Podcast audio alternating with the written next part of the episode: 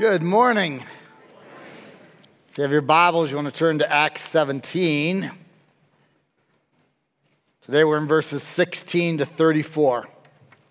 Acts 17, 16 to 34.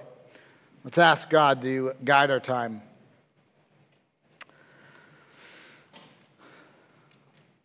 Father God, uh, as we look at a rather famous passage, Paul speaking from the Areopagus, from Mars Hills, we ask, Father, that our familiarity with the passage would not negate our need to hear it afresh, to hear it anew, to have it impact our lives.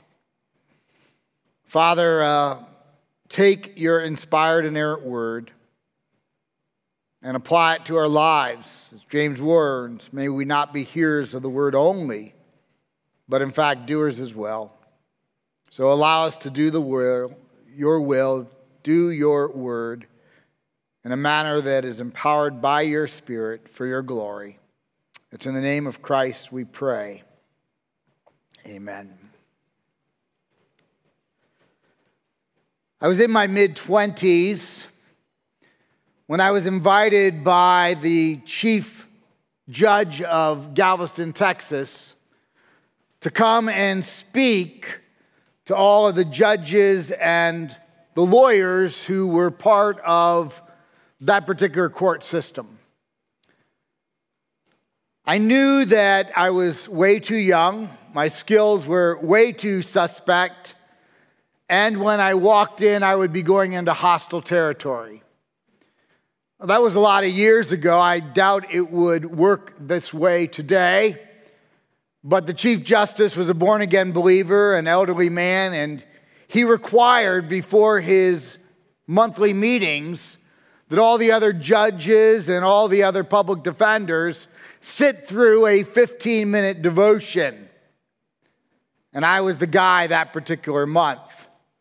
And I thought, man, I've got nothing to offer except the Word of God. And I thought, man, what should I do? And so I prayed, and the Lord led me to a passage that was David acting as a judge.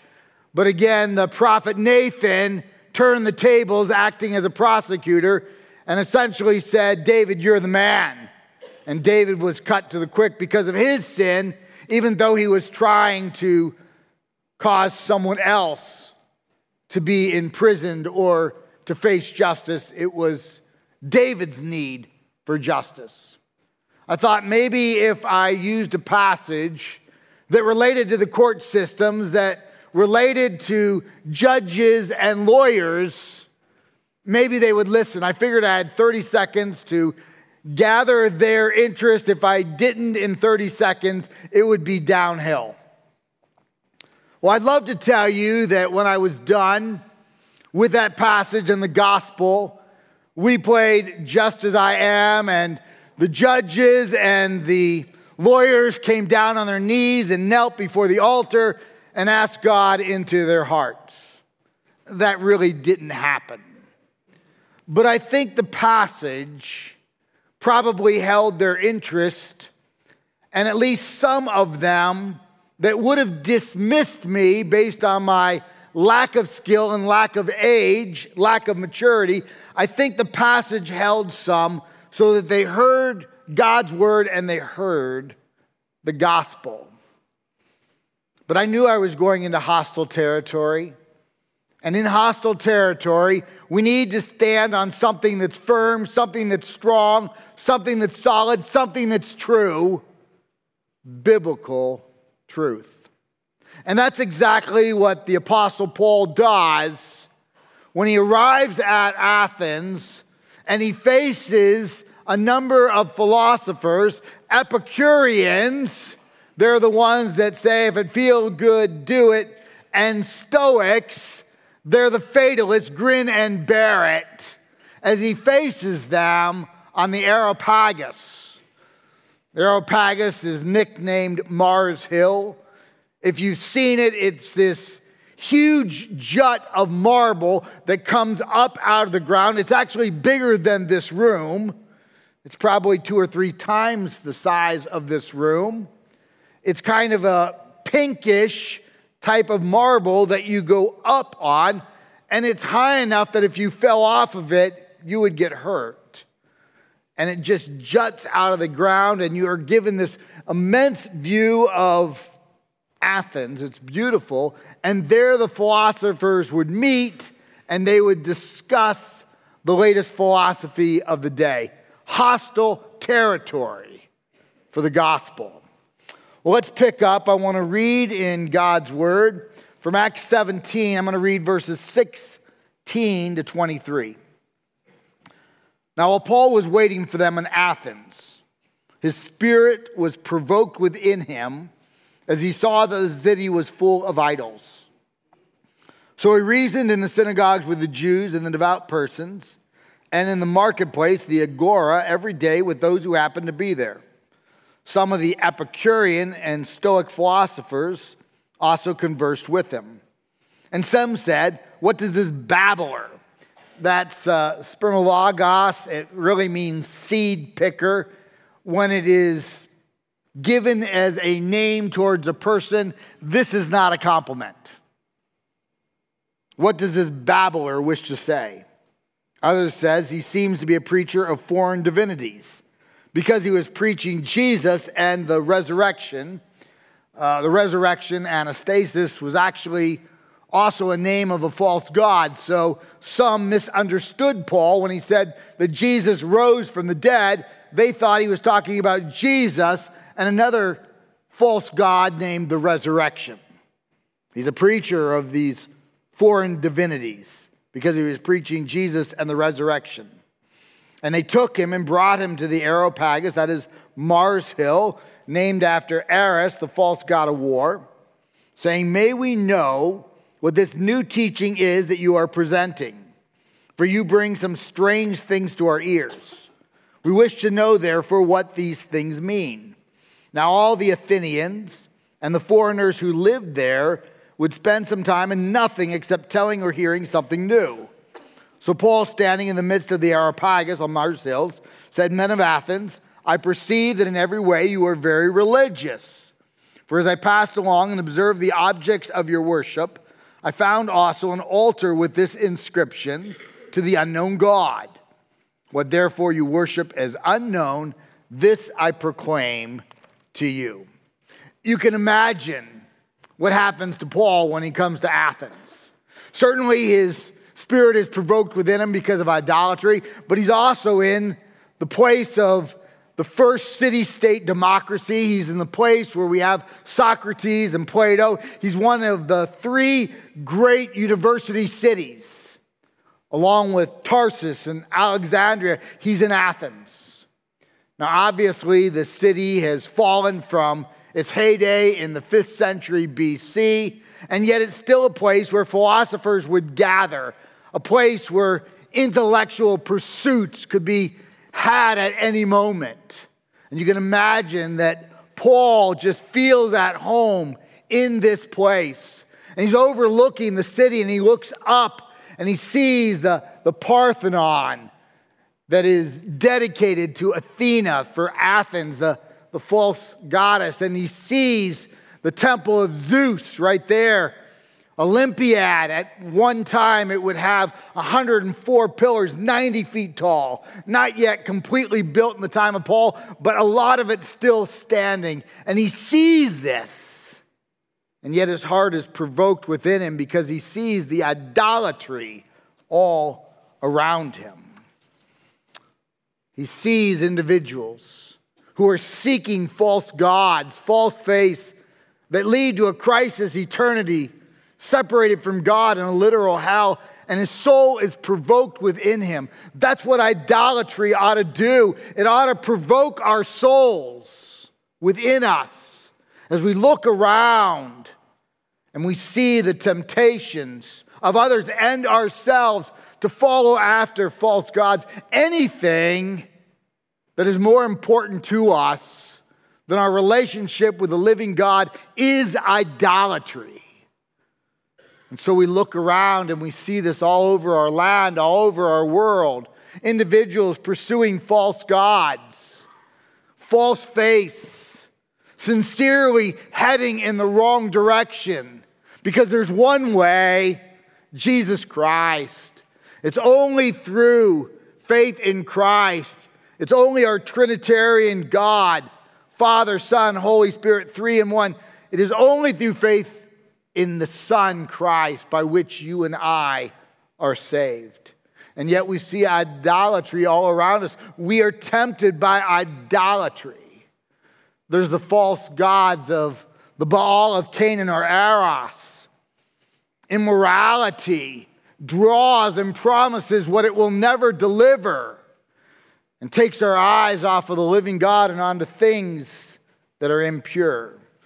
We see Minerva Minerva is the God of justice and science and technology. That little thing in our hands that we are drawn to all the time. And sometimes we can't make it through a meal without checking it. And we hear it go off and, and we're with people, but, but we check this little box and it gets more of our attention than anything, including God. We think of Mammon. Mammon is the false God of money and materialism. We look at our coinage and it says, In God we trust. But sometimes it's in this God, the idol of money and advancement, of which you and I truly trust. Or I think of Bacchus, also called Dionysus. This is the false god of depending on substances. And certainly in a group this large, some of us have addictions that we need to overcome. And if you have addictions, you probably are not going to overcome it on your own. Not only do you need the empowerment of the Spirit, but you need some of the believers to come around to pray, to hold you accountable, and to spur you on. But it's not just those who have problems with addictions, it's also those who periodically go too far with substances. I remember about two weeks ago, I was out in public and I ran into a, a young gal, an adult. I knew her to be a Christ follower. She knew me to be a pastor. And we were talking, and, and this isn't what you normally say to a pastor, not her pastor, but a pastor. She said, I'm going to a wedding in a couple weeks. I'm probably going to have to sleep in the next day because I'll be hungover. She was already looking forward to losing control. That's idolatry. It's taking her eyes off of the living God and putting it on to something that's damaging. Or I think of Venus or Aphrodite, the god of vanity and beauty that dominates our society. Or narcissist that's worshiped by millions, if not billions. That's the me God, and it's all about my satisfaction and my comfort and what I want rather than what God says is good and right for me. Paul looked out over the people of his day, and his spirit grieved within him because he saw individuals heading in the wrong direction following false gods and false idols, being drawn in by them, taking their eyes off of the one true living God and onto the creation rather than focusing on the Creator.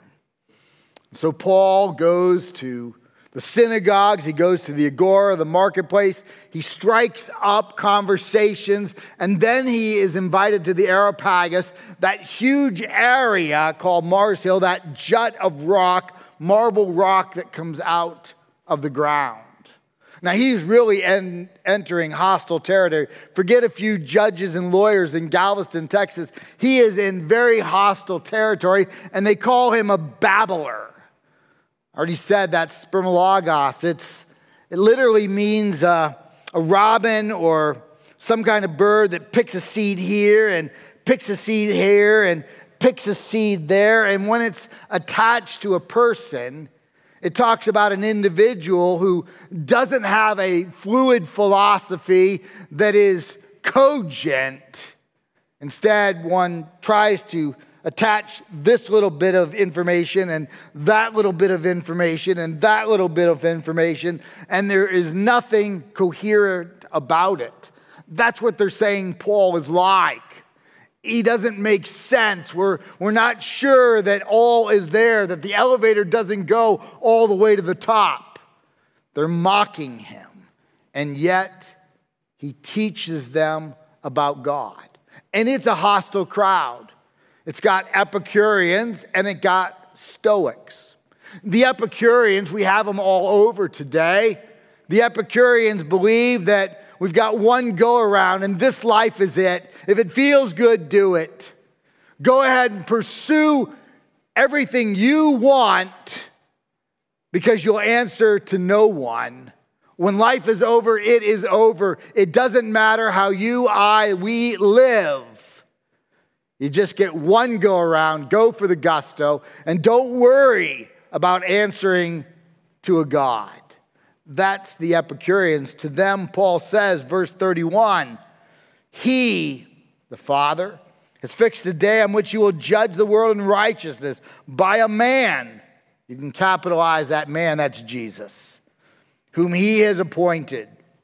And of this, He has given assurance to all by raising Him from the dead. Paul is clear.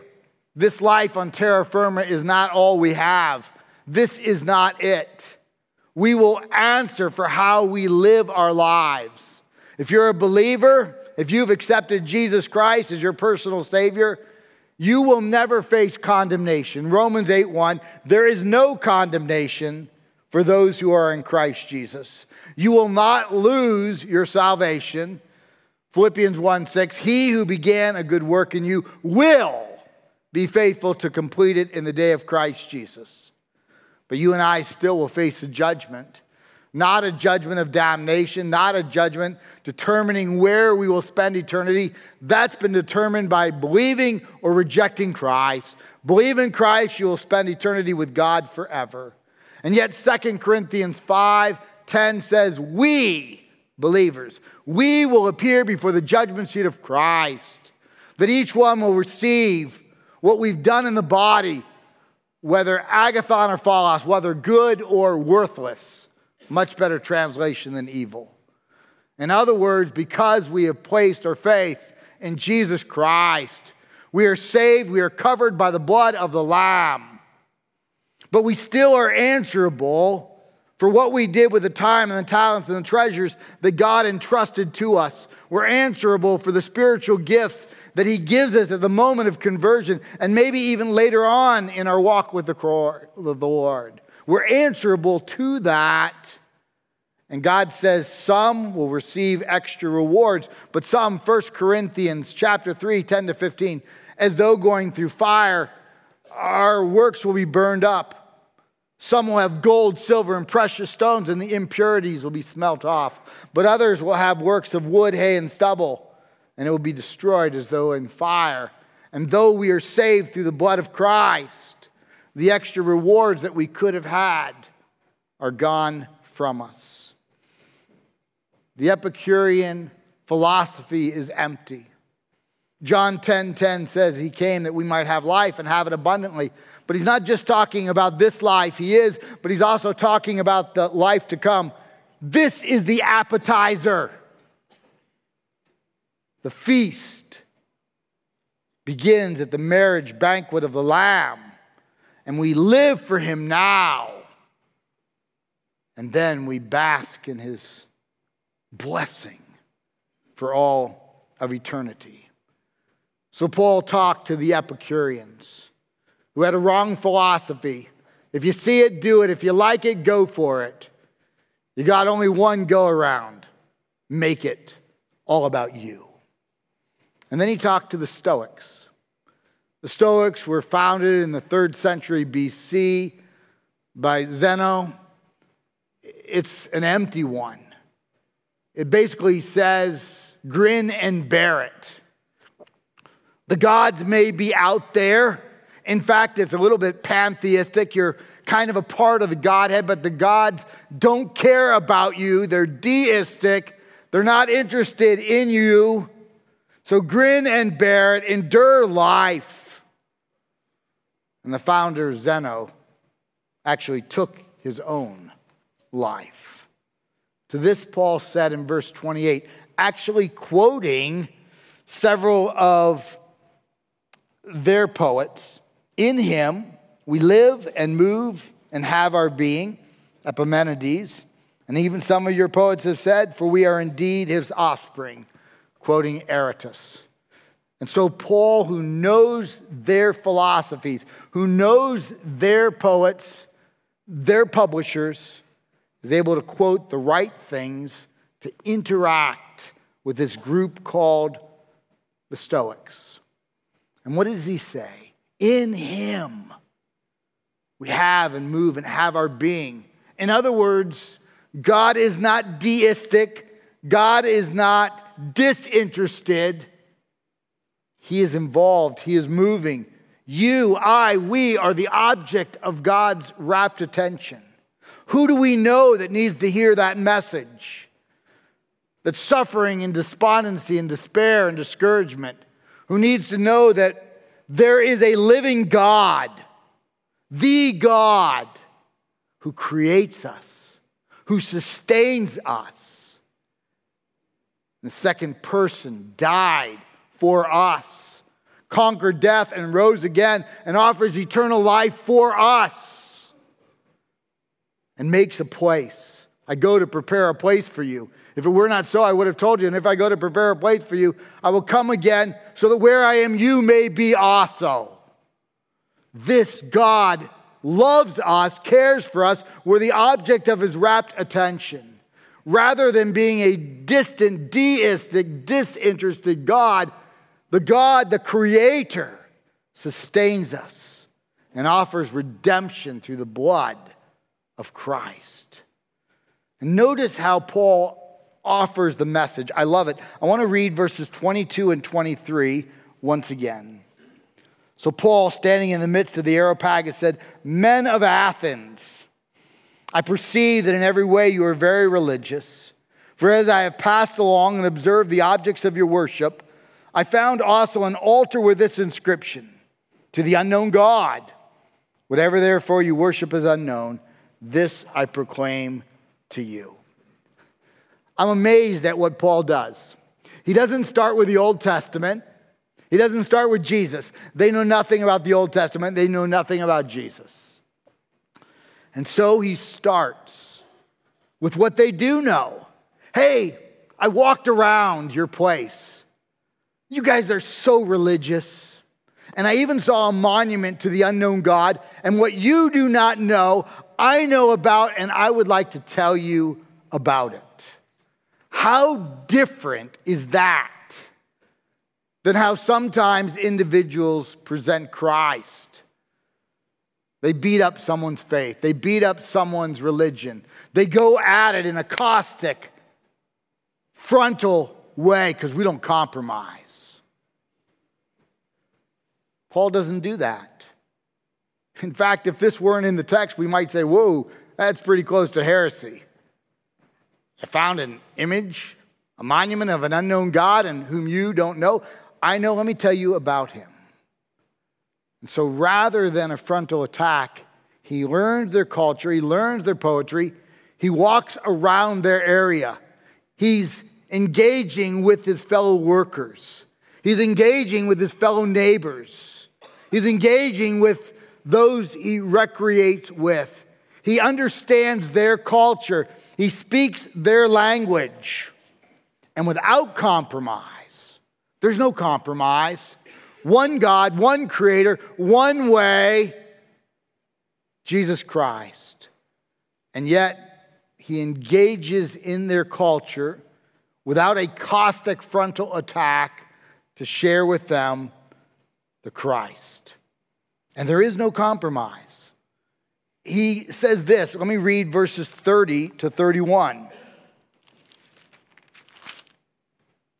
The times of ignorance God overlooked, but now he commands all people everywhere to repent. I love this because he's already told us there's one way Jesus.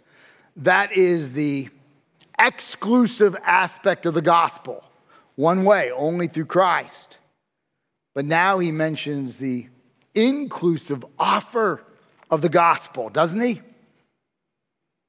But now he commands all people, everyone, you're included, everyone to repent, because he has fixed a day on which he will judge the world in righteousness by a man whom he has appointed. And of this he has given assurance to all by raising him from the dead. Paul preaches truth. He doesn't needlessly attack, he never shirks back from biblical truth, but he finds common ground without compromise. He engages in their lives and he points them to the one that will give them eternal life through faith. And he says in verse 28, citing their philosophers, For in him we live and have our being, for we are indeed his offspring. I've already mentioned that Epimenides and Aratus. I'm amazed. How does Paul know this stuff? He studied them. He studied the culture. He studied a new city. He knows something about them. He builds spiritual bridges and he shares the truths of the gospel. And what were the results? Let me read verses 32 to 34. Now, when they heard of the resurrection of the dead, some mocked. Isn't that what happens when we share the gospel? Some mocked. Happened to Paul. It's going to happen to us. But others said, We'll hear you again about this. So Paul went out from their midst, but some men joined him and believed, among whom were also Dionysius the Areopagite and a woman named Damaris and others with them. You got to love what's going on in the text. Paul walks around the city, his spirit is provoked within him. He sees that they are religious people and he builds a bridge. I see that you are a most religious people. I even found an image to an unknown God. How religious are they? They're very religious. One of their historians said that in Paul's day there were 10,000 people and there were 30,000 stone altars, idols, lining the streets. Three idols to every one person. How religious were they? In almost every home, they had a little temple or altar to Zeus, a second one to Apollo. They would have a non poisonous snake in their pantry representing Zeus that they would feed every day. They would have a little altar to Hesta or Hestia that was to provide safety for the home. And many of them worshiped Agathos Deimos, the good demon, with a glass of wine every single night. These are very religious people, sincere religious people, heading in the wrong direction. And Paul's spirit was provoked within him he learned their culture. He cited some of their leaders. He was bold and went into the synagogue. He was bold and went into the marketplace, the agora. He was bold when he went up to the Areopagus to meet with these philosophers. Think of long robes and long beards and individuals who spend all day long talking about philosophy. And he goes into this hostile environment builds common ground, and shares the gospel. And what are the results? Well, first, they mock him. You're a babbler. You're spermologos. You're like a seed picker. And then, and then some mock. And others believe. And some will be bunkmates in eternity. As I think about the text, there's a few final applications that I want to put into my life, and maybe you as well. The first is I'm not above idolatry, and neither are you. Even as Christ followers, we're not above idolatry. Idolatry is when something becomes more important, someone becomes more important, something becomes more important to us than God. And we take our eyes off of the Lord and we start placing them on our recreation, our comfort, our job, our relationship, or a relationship we don't have that we do want. It's idolatry. Idolatry isn't just a statue, it's whatever becomes the focal point of our thoughts and our minds. The second thing, after I guard my life against idolatry, is I want to guard my life against an Epicurean philosophy, which practically says, hey, you're going to go around once, go with all the gusto you want, grab it, live to the fullest because you're not answerable to God. Yes, you are, and so am I. Don't live, Jeff, with if it feels good, do it. If you see it and want it, go after it. Know that you are answerable to God. Third, I want to remind myself when I'm discouraged or depressed or despondent that Stoicism is wrong, fatalism is wrong. It ended up in suicide for Zeno. What's right is to know that I have a God who's a creator, I have a God who's a sustainer, I have a God who's a redeemer and has built an incredible eternal home for all who believe in him. And that we are the object of God's rapt attention. And finally, without an air of arrogance, I want to remind myself that I want to be provoked in my spirit when I see people go after false gods. I want to be provoked in my spirit when people go after false religions because they lead to a crisis eternity, separated from God in a literal hell. And that should provoke my spirit. Evangelism, missions, they exist because the universal glorification of God does not exist, as John Piper once very cleverly said. And he's right. Why does evangelism and missions exist? Because the universal glorification of God does not exist. And it ought. And when it does not, it ought to provoke in my spirit not an arrogance, but a desire to share the gospel with those who desperately need Jesus Christ. Let's pray. Father God, uh, I thank you for Paul's message in the Areopagus on Mars Hill.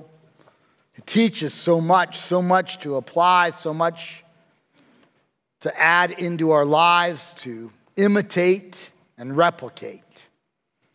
Help us to do so. Father, thank you for your word that teaches us what we ought to know about you and how we ought to live for you. And may we not believe that the chief end or goal of our lives is to please our lives, but to recognize that the chief end or goal of life is to bring glory to your name. And that this is an appetizer at best. And the bounty